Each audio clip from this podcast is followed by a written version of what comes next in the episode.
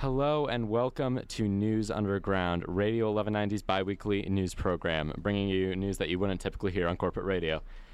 All right, today, so we got uh, Dave Sutherland with us today. He is an interpretive naturalist from the City of Boulder Open Space and Mountain Parks Division. All right, thank you. Thanks for having me on. So, anyways, Dave, would you like to tell us a little bit about what you do with? Well, um, probably the best way to describe my job is, um, you say, I'm a science clown.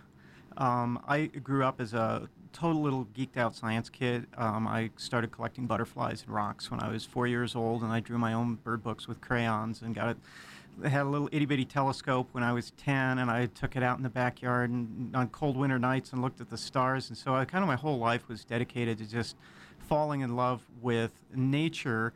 And so, as an adult, when I finally grew up with all of this, um, I guess I've grown up. Have I grown up yet? Um, I found that what I was really good at was bringing that science and that love for science, whether it's with a telescope or with a pair of binoculars looking for birds or looking for fossils or whatever, bringing that love of science to the public and helping people who want to go out on open space learn more about this incredible land system that surrounds the city of Boulder. Uh, it's fascinating in so many ways, and my job is to take people out there and show them that and watch the light bulb come on and watch them go, oh my God, this is really cool. I had no idea. This is so amazing. And, and so that's what I do for a living. And, and I do it by trying to make science fun and funny and interesting to people who aren't scientists but are still interested in, in the science stuff. Very interesting. So you kind of like help communicate uh, what nature is to people. Here. Oh, absolutely, and and do it in a way to make it something that is relevant to their lives, something that they'll care about, something that touches them. And I found that to the extent that I can make teaching about nature and science fun, people are more interested to pay attention because honestly, if I'm leading a nature hike for the public and I'm boring, uh, people will turn and walk away, and I cannot chase them down the trail with a red pen and flunk them. So the instant I stop being more interesting than or less interesting than Game of Thrones, I've lost them because they'll go home and watch TV. So I have to try to figure out how can I keep people engaged, and the secret's making it funny and relevant. Uh, interesting. So with that, um, are there any kind of common tactics you use uh, with humor? well, probably the most simple tactic is just to um, fall in love with the subject you're teaching. If you really care about what you're teaching about, whether you know you're teaching about migratory birds that have flown up all the way from Costa Rica, or you're teaching about uh, fossil fish that's been pressed in a rock for 300 million years. How can you not get excited about stuff like that? And if uh, if you can communicate that excitement by sort of channeling it, then people can't help but get kind of drawn into thinking that fossil fish or that migratory bird is is something pretty amazing. Um, the other thing is just to you know be fast on your feet. Think about jokes. I'll probably say stupid, funny things when I'm talking on the radio, and um, you know, so it's just trying to find ways to keep it engaging. Sometimes I talk in funny voices, kids like that. I'll take on characters. I'll talk like a pirate, or talk like a vampire, or um, talk like a, a, big city thug or a gangster or something like that. It's, it's just ways of making it engaging and funny and making science not stuffy. Sounds quite fun. I mean, it's always great to have you down. It's uh, great to have you down here today. Okay. All right. Uh, if you won't mind, would uh, so we want to talk a little bit about some of the black bears that are here in Boulder County, um, if that's all right. Absolutely. So, anyways, with the black bears that have been coming down recently, do you feel like there's any reason why they've been coming down from like high country, anything like that? Is uh, hibernation associated to any of it? Bears coming out of hibernation? Well, um, the bears are coming into town a lot right now because they're really hungry and they will hibernate, probably starting around November. They'll go and sleep and they literally will not eat or take a crap for months. And so they have to store up a whole bunch of food in the form of fat in their bodies in order to survive. And so at this time of year, to get ready for hibernations, bears have to eat, get ready for this, 20,000 calories a day which is the equivalent of eating about six entire frozen cheesecakes out of the freezer section every day. So imagine if you got up in the morning and the first thing you had to do is polish off an entire cheesecake for breakfast and then have a cheesecake for a snack and then have a couple for lunch, have another whole cheesecake uh, in the middle of the afternoon and then wolf down two more at the end of the day, you'd be eating like a black bear. And because uh, food is really easy to find around human trash dumpsters and human yards where people put out hummingbird feeders and bird feeders and leave dog food out on the back porch. Bears get drawn into coming into town to try to meet this incredible calorie um, calorie need that they're you know trying to consume so much and so they'll come into town because in town they can find pizza boxes with the cheese still stuck on them and um, you know, uh, half a bucket of fried chicken or something thrown in the trash. And that's what lures them into town, and that is where they get into trouble. So it's kind of a, would you say it's a common behavior of bears to kind of like head into human areas around this time of year for uh, before hibernation? Yes, it, it is. It's it's a really common thing, and it, it's very risky for them to do that. Uh, we've already put down a few bears in the Boulder area this year and uh, that's not because wildlife officers like to shoot bears. Um, I know a lot of the wildlife officers, they are great people.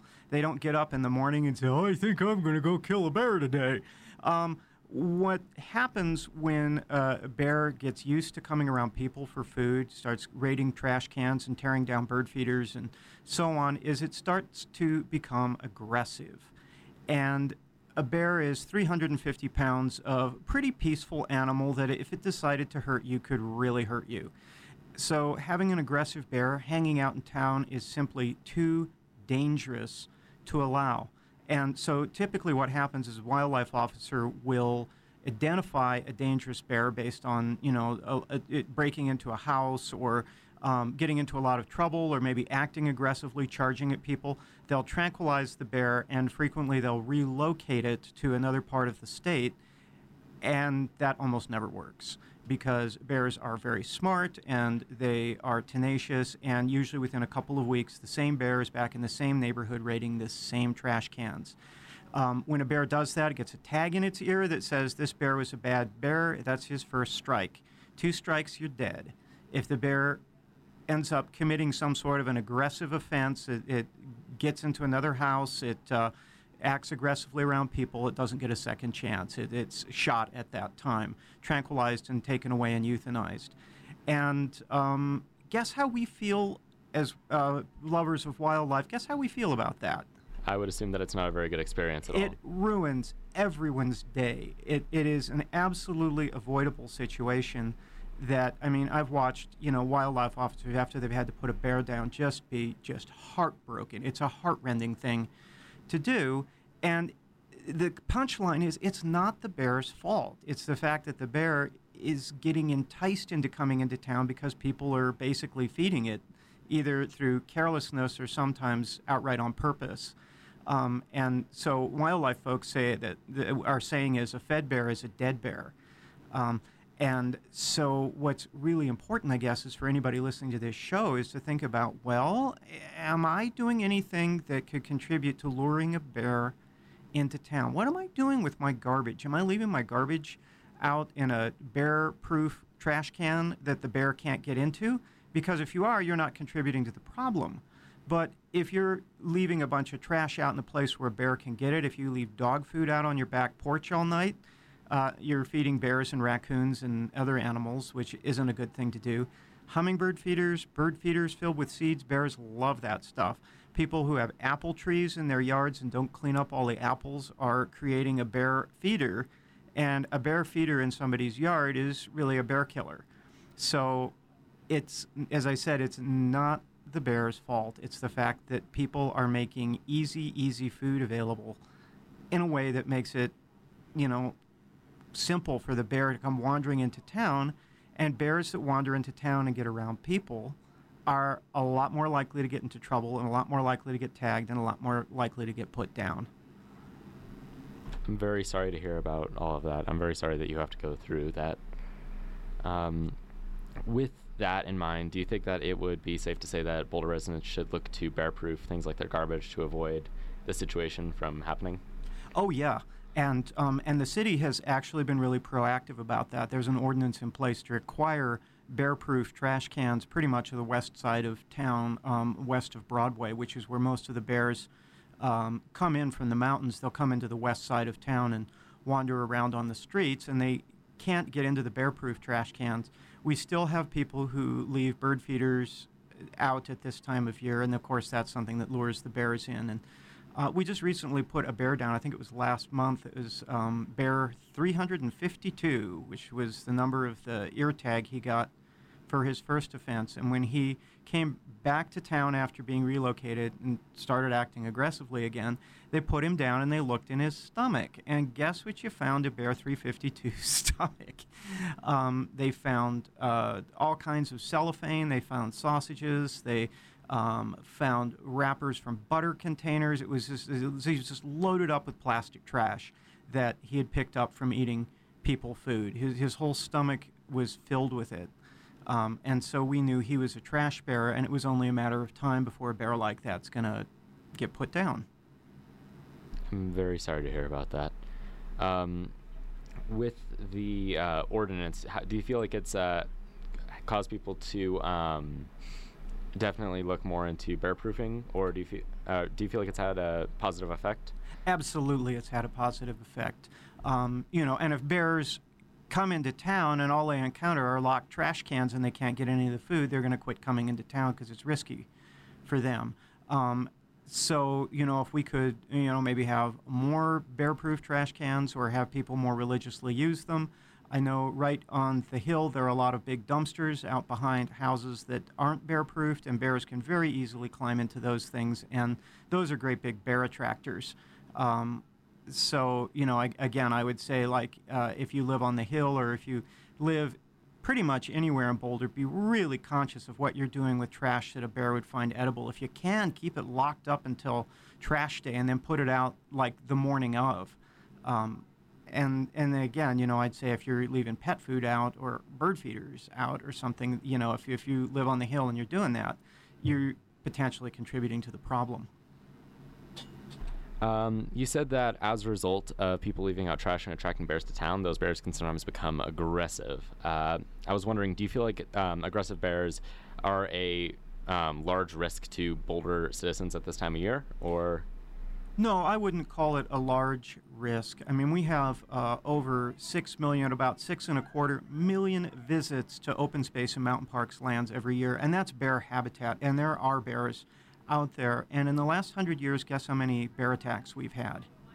Um, I would not be sure. Zero. Interesting. We have never, ever had a black bear attack anybody on open space and mountain parks. I'm not aware of a single bear attack in Boulder. So the risk of having black bears coming into town isn't that great compared to, say, things like riding around in an automobile, which is a far more deadly thing than living in sharing habitat with bears.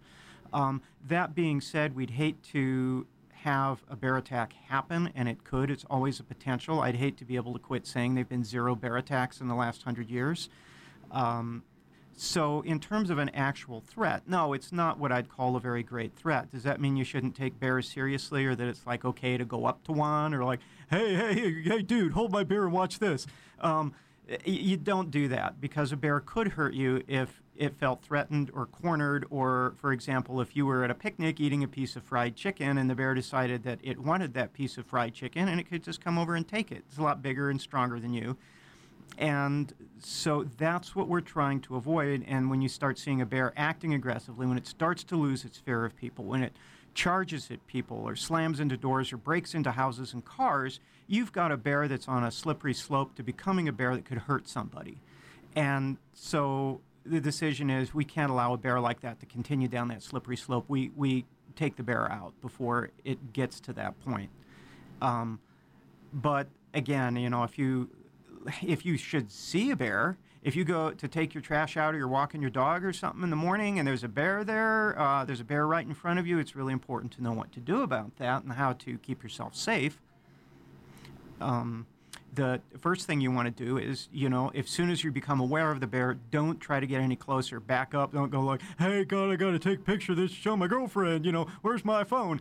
Um, that's not what you do. What you do is you get far away and then you take the picture from far away, um, because being close to a bear is is not a safe place to be. It's uh, it's dangerous place to be.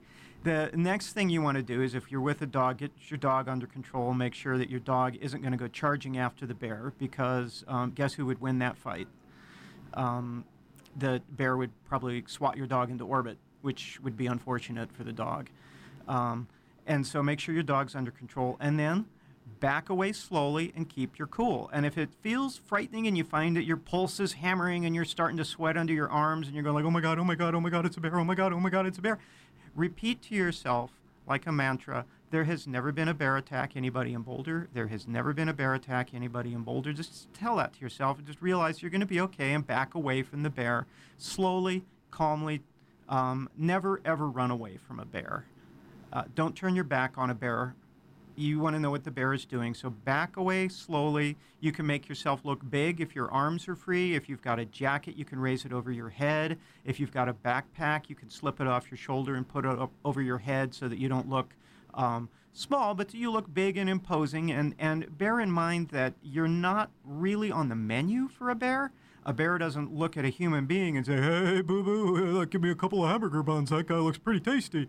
Um, the bear looks at you as a threat or a competitor or just something it needs to be really careful around. And so if you don't act aggressively or try to get close to it, bears are pretty peaceful and they will not really come at you. Even a mother with cubs, if you back away and keep your cool, don't try to get close to the cubs, you're going to be fine. Very good advice for all of us here in Boulder as the uh, bears co- uh, potentially come through and are in nature around. Um, also, that was something interesting. I had no idea that their bear attacks were completely non-existent um, at this point in time. In Boulder, they are. There are occasionally, once in a rare while, somewhere. Um, every year, there are a couple of black bear attacks on somebody. Uh, black bears are not nearly as big, powerful, or aggressive as grizzly bears, which um, are extirpated in Colorado. They used to live here, but they've been they're locally extinct now. That we used to have grizzlies in the Boulder area uh, along with gray wolves, uh, but they're gone. And so the black bears are what we have left, and they are just generally not all that aggressive. Sure, if you really worked at it, I'm sure you could push a black bear into attacking you. But attacks on humans are really very, very rare um, compared to a lot of the other things that take people out in the United States every single day. Uh, bear attacks are not something I end up spending much time worrying about. I spend a lot of time hiking around in the mountains, and I'll guarantee you thinking about bears uh, isn't on my mind. Well, thank you for uh, a little bit of light on that. We all really appreciate that. Um, it's always great to be able to know a little bit more about um, those kinds of things, especially since m- some people might perceive bears as being more of a dangerous animal, especially black bears. But uh, sounds like that they might be not as dangerous as people think. Yeah, just be careful. They can be dangerous. It's like anything. A rattlesnake six feet away from you is harmless. A rattlesnake in your hand is a very dangerous thing. So um, it's, it's just a matter of, of keeping your cool and keeping your distance and not doing anything to corner or antagonize a bear, and you'll be fine. Uh, very interesting.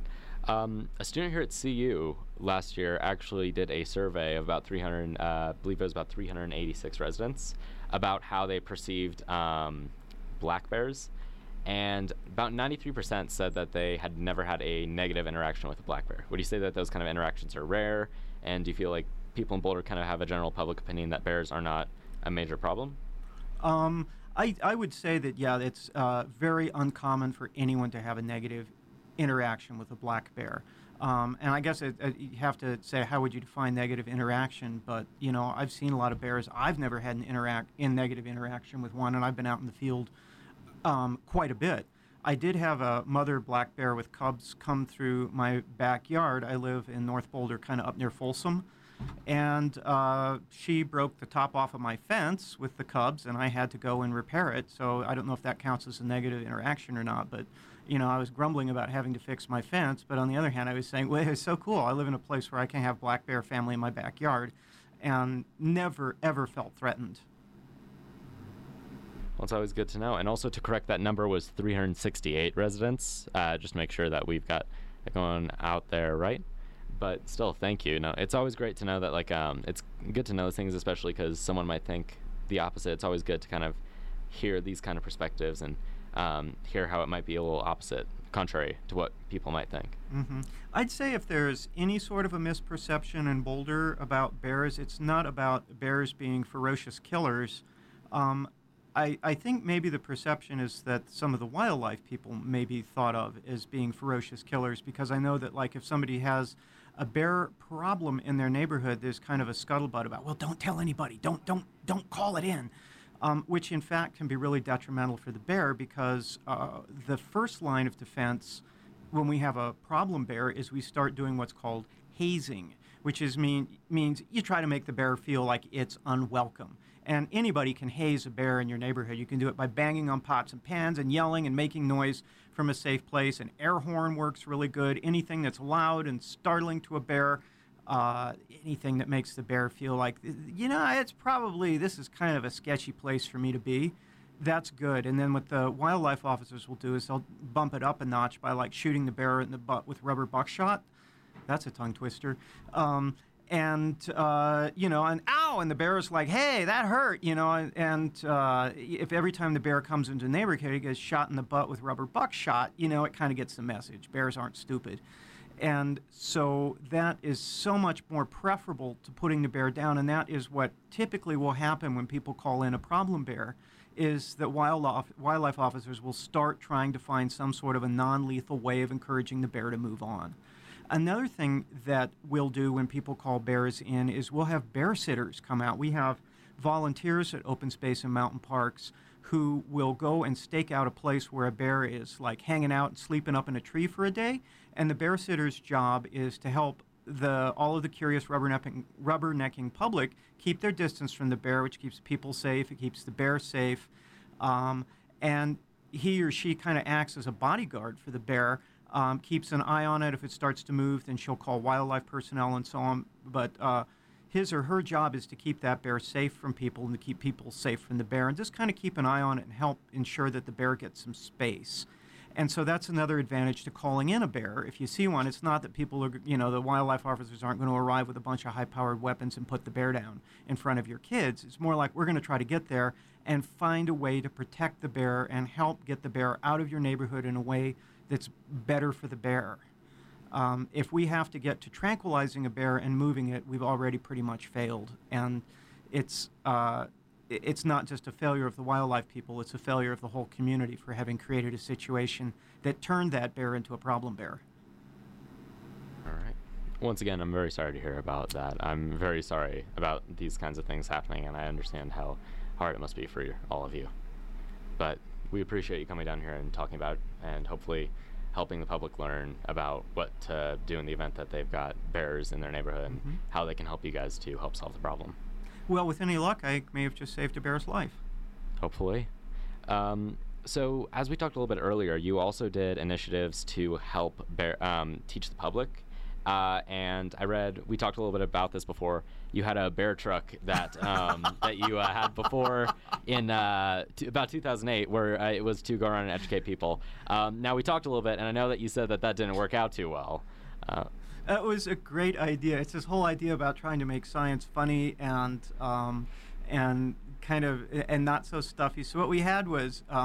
A pickup truck, uh, and we modeled it off of the, the ice cream truck that goes driving around town. You know, dee dee dee dee dee dee dee dee. Everybody knows the ice cream truck, and so we made a bear truck that was like that. And so we drive slowly around neighborhoods, and we had all kinds of pictures of bears on it. We had trash cans. We had um, educational displays. We had a person in a bear costume and a trash can in the back of the truck. Um, and uh, we had this tinny little piano thing that was the bear came over the mountain playing just like the ice cream truck uh, had um, and then if people came up instead of giving ice cream out we gave out gummy bears.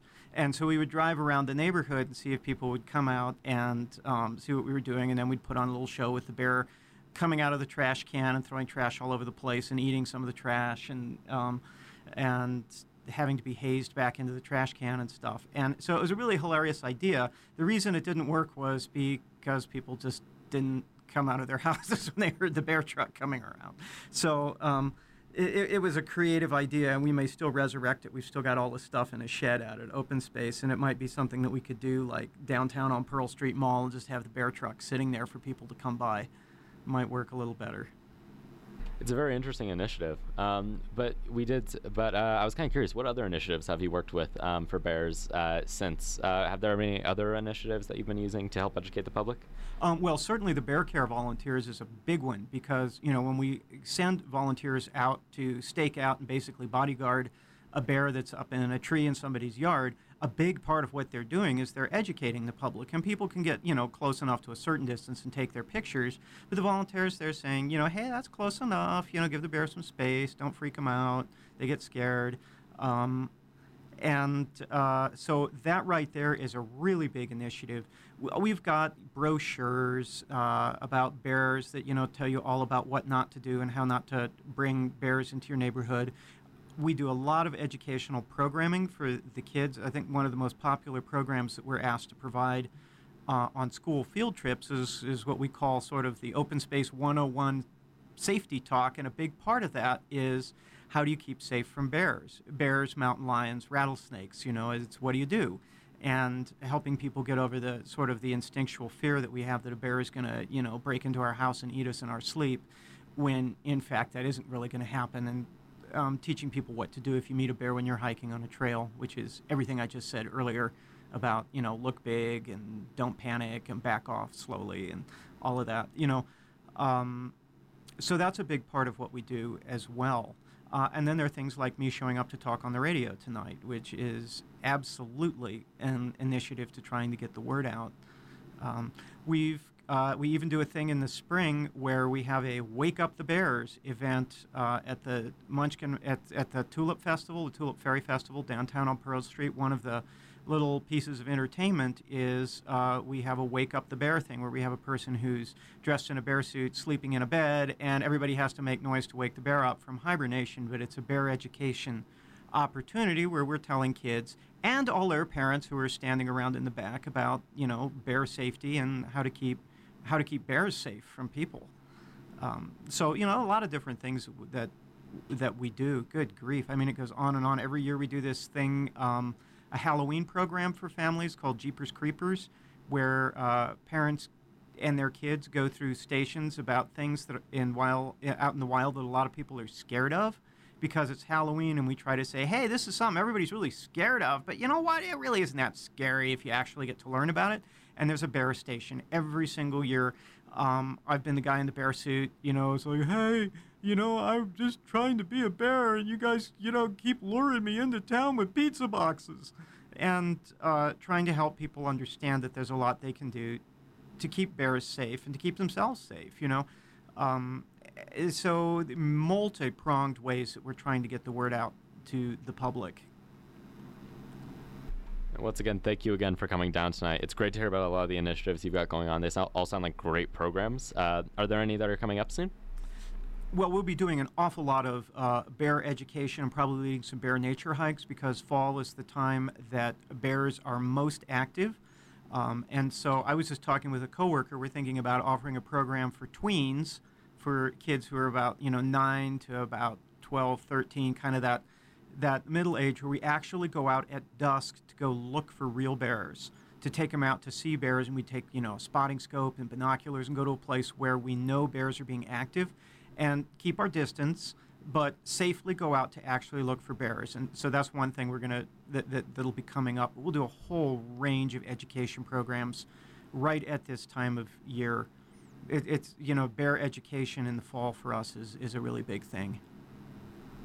Those programs sound wonderful. Uh, how, if anyone out there listening right now would be interested in joining one of those, how would they go about joining said programs? Well, the programs are all free and they're open to everyone in the public, which means you, the person listening to this, uh, are invited to come along and we won't charge you any money because uh, we're supported by sales tax. And so, in a sense, when they said 9.95 plus tax last time you bought something, you already paid for the program. A little tiny piece of that plus tax pays for us to offer these programs for free.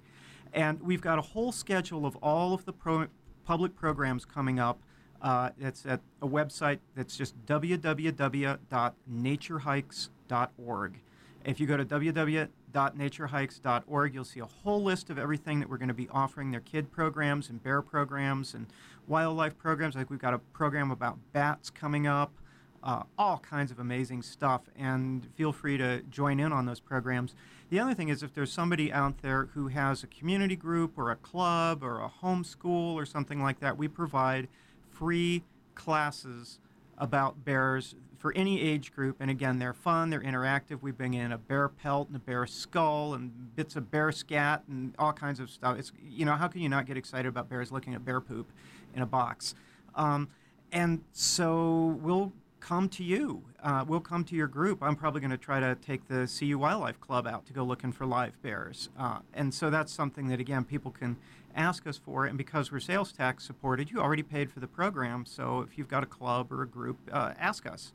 Um, and there, if you go to that www.naturehikes.org, there will be a link to the page about how you request a hiker program from Open Space. It's right on that same web page. You'll find the link. Sounds like a sounds like a wonderful opportunity for anyone listening. All right. So, and I also have one last question. This is uh, so while we were looking at some news about the black bears in the area, we actually found that um, uh, Boulder County has been using this program called iNaturalist oh, to help track uh, wildlife, and we are a little curious to hear about that. Um, what is the app exactly? Well, iNaturalist is a um, it's a computerized database that anybody can submit wildlife. Well, actually, iNaturalist isn't just limited to wildlife. It's plants, animals, fungi. I mean, you name it, pretty much. If it's alive, I suppose if you took pictures of bacteria through a microscope, you could post them on iNaturalist. And so the idea is that anybody with a camera or a cell phone can become a citizen scientist collecting data points by taking pictures of living things in and around the area where they live. Or you can even do it on vacation. I went to Botswana. I took pictures of wildlife. I posted it to iNaturalist um, what iNaturalist is interested in is getting the picture, preferably one in which you can identify whatever it is that's in the picture. You know, is it a curly cup gumweed? Is it a, a white rhinoceros? Is it a, a black, American black bear? Whatever, with a GPS point or a pretty accurate data location. And so, if you're somebody living in Boulder and you take a picture of a black bear that you see on your hike and you post it to the iNaturalist website, it becomes a publicly accessible data point with the date, the location and the species that gets fed into a huge data set being collected by people all over the world that any scientist can then plug into. So let's imagine you were a scientist studying black bears in North America. You could pull up the iNaturalist data set and you could see where people are seeing black bears and you could see when they're seeing black bears. And, you know, if you wanted to track hibernation patterns given, you know, by, by different latitudes or geographical locations. You could take all of this data that's been entered for free by enthusiastic citizens all around the country, all over in Canada, all, you know, even down in Mexico, um, and you could start using the data that people have put in there to create a pattern of when black bears are seen and not seen, and you could make a map showing when black bears hibernate in different parts of North America. And, and that's just one application that comes up. But we've got people out with this app, which you can download on your cell phone, um, and then use it to take pictures of, you know, pretty much any living thing. Uh, uh, people go out and take pictures of flowers because there is a date, a date timestamp associated with the flower picture. Over many, many years, scientists will be able to take all of this data and see if there are changes in blooming patterns of w- certain wildflowers in a changing climate. So, as the climate warms up, uh, flowers may change their bloom periods. They may bloom earlier, they may bloom uh, for a shorter period or a longer period. We, we don't know. But all of that data will be there because, you know, thousands and thousands of people with cell phones are out there clicking that data and storing it away for some future scientist who might be you or might be your grandkid to um, mine into it and go like, oh my God, look, we can see this total change in the way curly cup gumweed's blooming. We got data points that go all the way back to 1997, and we can follow it all the way through and watch this total change in its pattern over years. And how much money did they spend collecting the data? Zero, because it was all done by enthusiastic people, you know, with a, a cell phone going for a hike on open space or taking their cell phone on a trip to um, to South America and snapping pictures. Would you suggest that listeners um, download the app? if this sounds like something that's fun, it can be a little bit like uh, Pokemon Go for grown-ups. Um, you know, where you can go out and we were we ran a competition where we had you know um, tried to see who could get the most sightings, who could get the rarest sighting, who could get the most sightings of a particular species, and so on and so forth. And you can compete with your friends. Um, you can compete with people you don't even know who are online. Oh, another really cool thing about it is that if you take a picture of something and you don't know what it is, it's some weird gray bird that was at your bird feeder, post it online somebody somewhere is going to know what it is. And we've had, you know, it's amazing to see that somebody who lives in New Hampshire will identify some bird that you posted that you couldn't figure out what it was. Um, so if that sounds like fun, if you're kind of a nature geek or a nature sleuth, gosh, I wish I'd had this app when I was four and I was um, doing all of those, uh, color, coloring my own bird books with crayons. I would love to have had a toy like iNaturalist to uh, take pictures of living things in my neighborhood and post them online and help have experts in the field identify them for me. Um, yeah, it, it, you know it would be a lot of fun for the right person. You can get it at I think it's just inaturalist.org. Sounds wonderful. Sounds like a great program. All right. So thank you for coming on. Thank you for talking with us. Um, right now, I'd like to know: Is there anything else that you want listeners out there in Boulder County or beyond to uh, know? Is there any last things you'd like to say? Anything you feel like they ought to know? I would love to encourage everybody to get out onto the open space land, to go for a hike, to get out into nature and spend some time there. Um, the land is owned by you. Open space and mountain parks is public land, and that means it belongs to you, and that means it is there for you as a place for you, where you can go for a pulse pounding hike, or it's a place you can go to paint, or a place you can go to meditate, or to hear the songs of birds, or to hear the songs sound of children laughing. It's this wonderful restorative place where you can find solace from the hectic tribulations of the modern world in whatever way seems most appropriate to you. And so I really encourage you all go out and enjoy that land. It's the best present you ever gave yourself. When you do, please be very light on the land, respect the plants and animals that live there, respect the other people who are out on the trail and don't do anything that ruins the experience they're having. But my gosh, it's right out your back door. Can you think of a better, more amazing thing that you could just go and visit whenever you want?